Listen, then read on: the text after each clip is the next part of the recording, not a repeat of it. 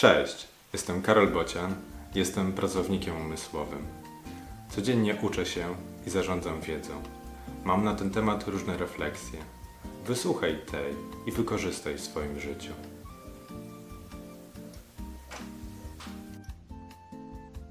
O spóźnieniach. O 12 spotkanie. Cóż to znaczy? Czy na czas być? Czy chwilę wcześniej, a może chwilę później? Bo przecież ludzie się spóźniają.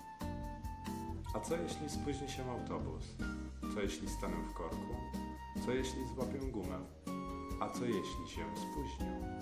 I tak ludzie się spóźniają. Czy zatem wyjść wcześniej, czy trochę później? Czy martwić się? A może? Z szacunku do innych będę chwilę wcześniej.